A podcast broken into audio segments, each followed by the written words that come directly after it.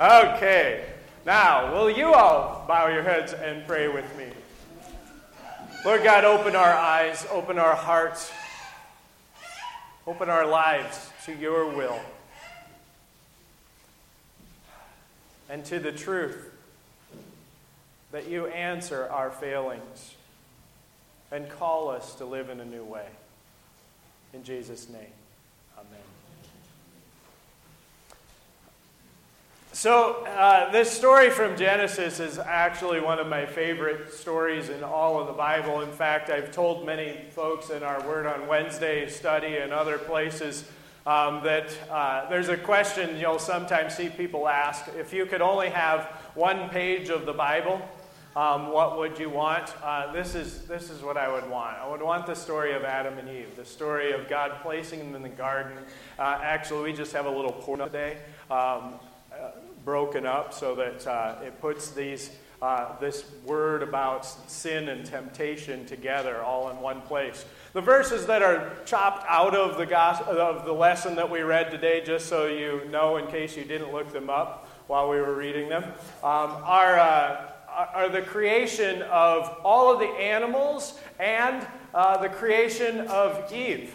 Um, which God does uh, in that time uh, to bring a uh, to bring Adam into relationship.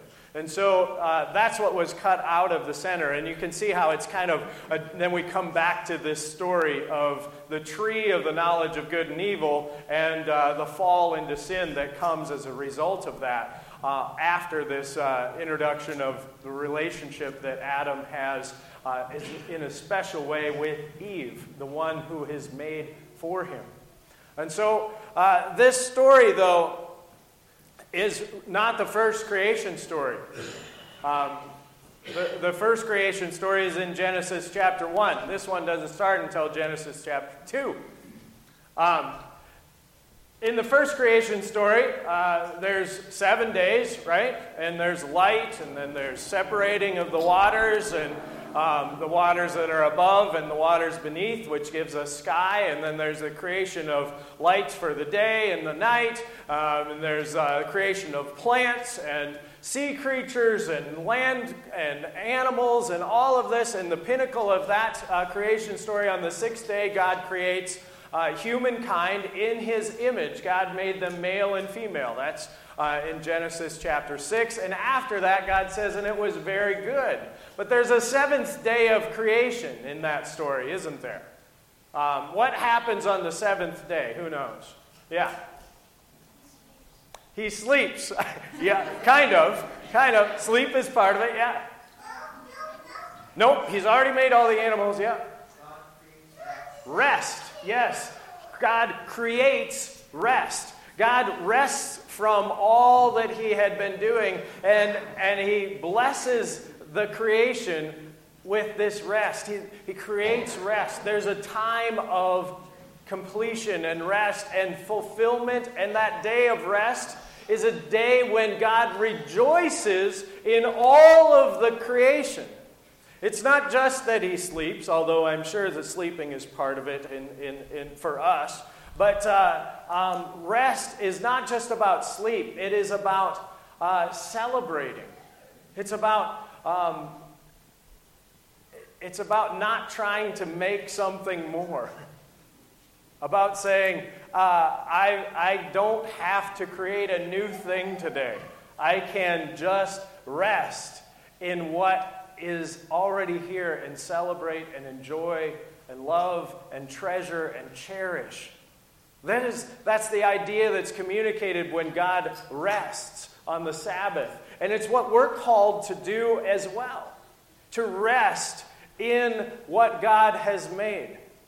I tell you this because the second story of creation that has a whole different order starts with the creation of of Adam, the first man, and then, and then uh, he's placed in a garden which brings in all the plants, and then he names all of the animals, and then he's given Eve, and, and God is present with them. It's all about relationship in this second story of creation. But what doesn't come in the second story of creation is very interesting. And our Jewish rabbi friends are the ones who pointed this out to me.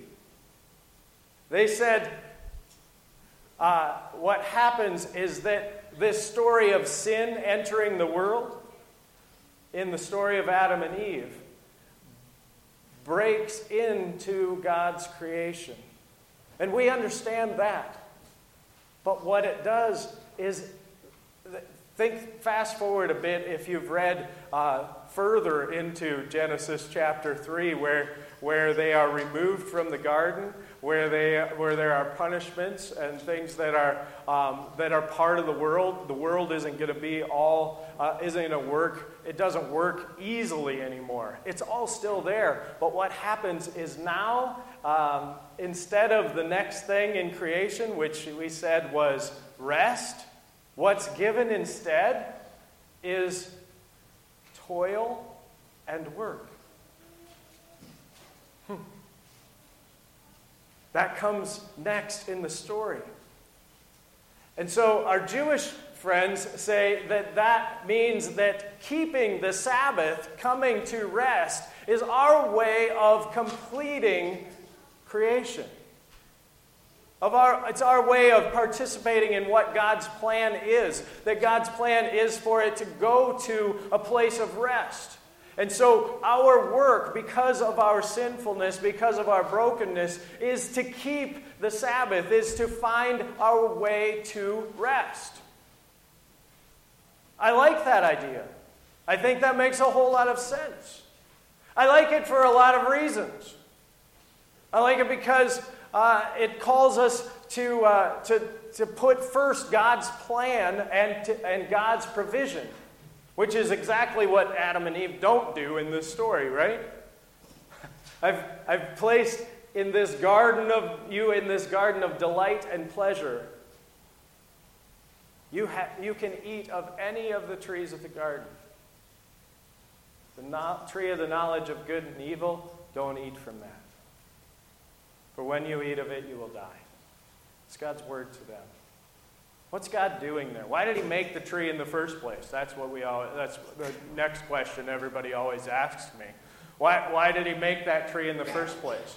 Didn't he, didn't he know the world is supposed to be a safe place? Right? Maybe not. Who says the world is supposed to be a safe place? God has created the world as God has created it. And this story tells us that God has created the world with danger in it. But He has also told us that He will provide a way for us to live safely within it. This isn't the only tree in the garden, is it? There's all kinds of trees, including what tree, uh, one tree that is uh, of great significance, the tree of life. You see, they, they have access to the tree of life, which would give them everlasting life. Not because they are everlasting, but because they have access to everlasting life. There's a very big difference. You were not created to, uh, people were not created so that we were immortal. We were created to depend upon God's provision for, for life, which God has given us all the way from the beginning. But we have chosen something else, which is what this story illustrates. And what we chose is what? The, the knowledge of good and evil, the ability to judge.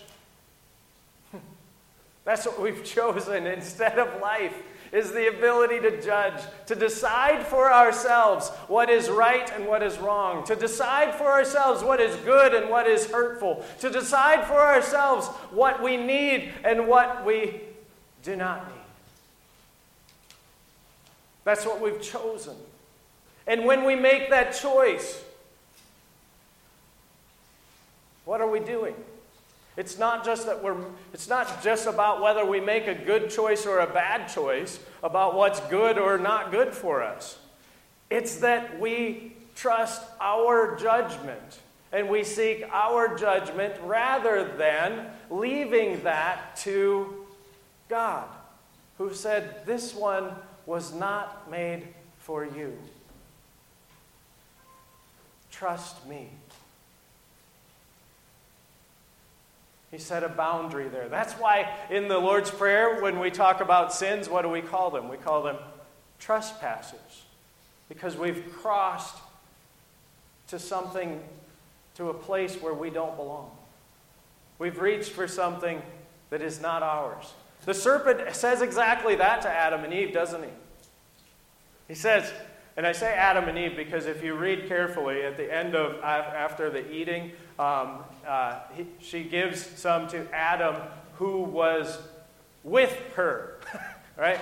Sometimes people imagine this whole scenario um, like Adam was somehow doing some righteous thing in a different part of the garden, and Eve was over here messing up the world. That's not what the story says. This is absolutely a false reading of the scripture. He was with her. What, what happens is that Adam is just kind of standing there, not saying a word, which, which we can all understand because we've been in that place where the, where the woman is talking and trying to do something useful, and I'm just standing there. And then, and then I get handed food, and then I eat it. So, you can read this story however you choose. You see why I like it, though, right? I love this story because it doesn't just, it's not just that it happened, it's that it happens. I use that line all the time with Scripture. I learned it uh, a number of years ago from Rob Bell, uh, who had it in one of his books. It's not just that it happened, it's that it happens. I get caught in this place all the time. The place of temptation is here. And I think, all right, I know uh, it'd be so great if I could have that. Then I could understand. Then I could decide. Then I could make the right choice. Then I could make this the way that it's supposed to be. Then I could do this. You know, every time I do that, I reach for what is not mine, what the serpent said exactly. He knows, God knows that when you eat of it, you will be, this is the lie he tells us, you will be like God, knowing good or evil, right? But do we become like God, knowing good and evil? No, we just get into good and evil. We just, we already know that. We already know that, but we trust that we can decide better than God. And the desire to be like God is so tempting. And we reach for it all the time. So come back to this idea of Sabbath and creation being disrupted by our sin. God is creating, God is making, God is shaping, God is forming a, a, beautiful and perfect world where there is life and energy and danger and excitement and joy and learning and growth, and all of these things are present for us. But God is with us in it and says, The one thing about this world is that you must trust me. And where I set lines, they are not to keep the mini Oreos from you. they are to give you the very best that this world has to offer.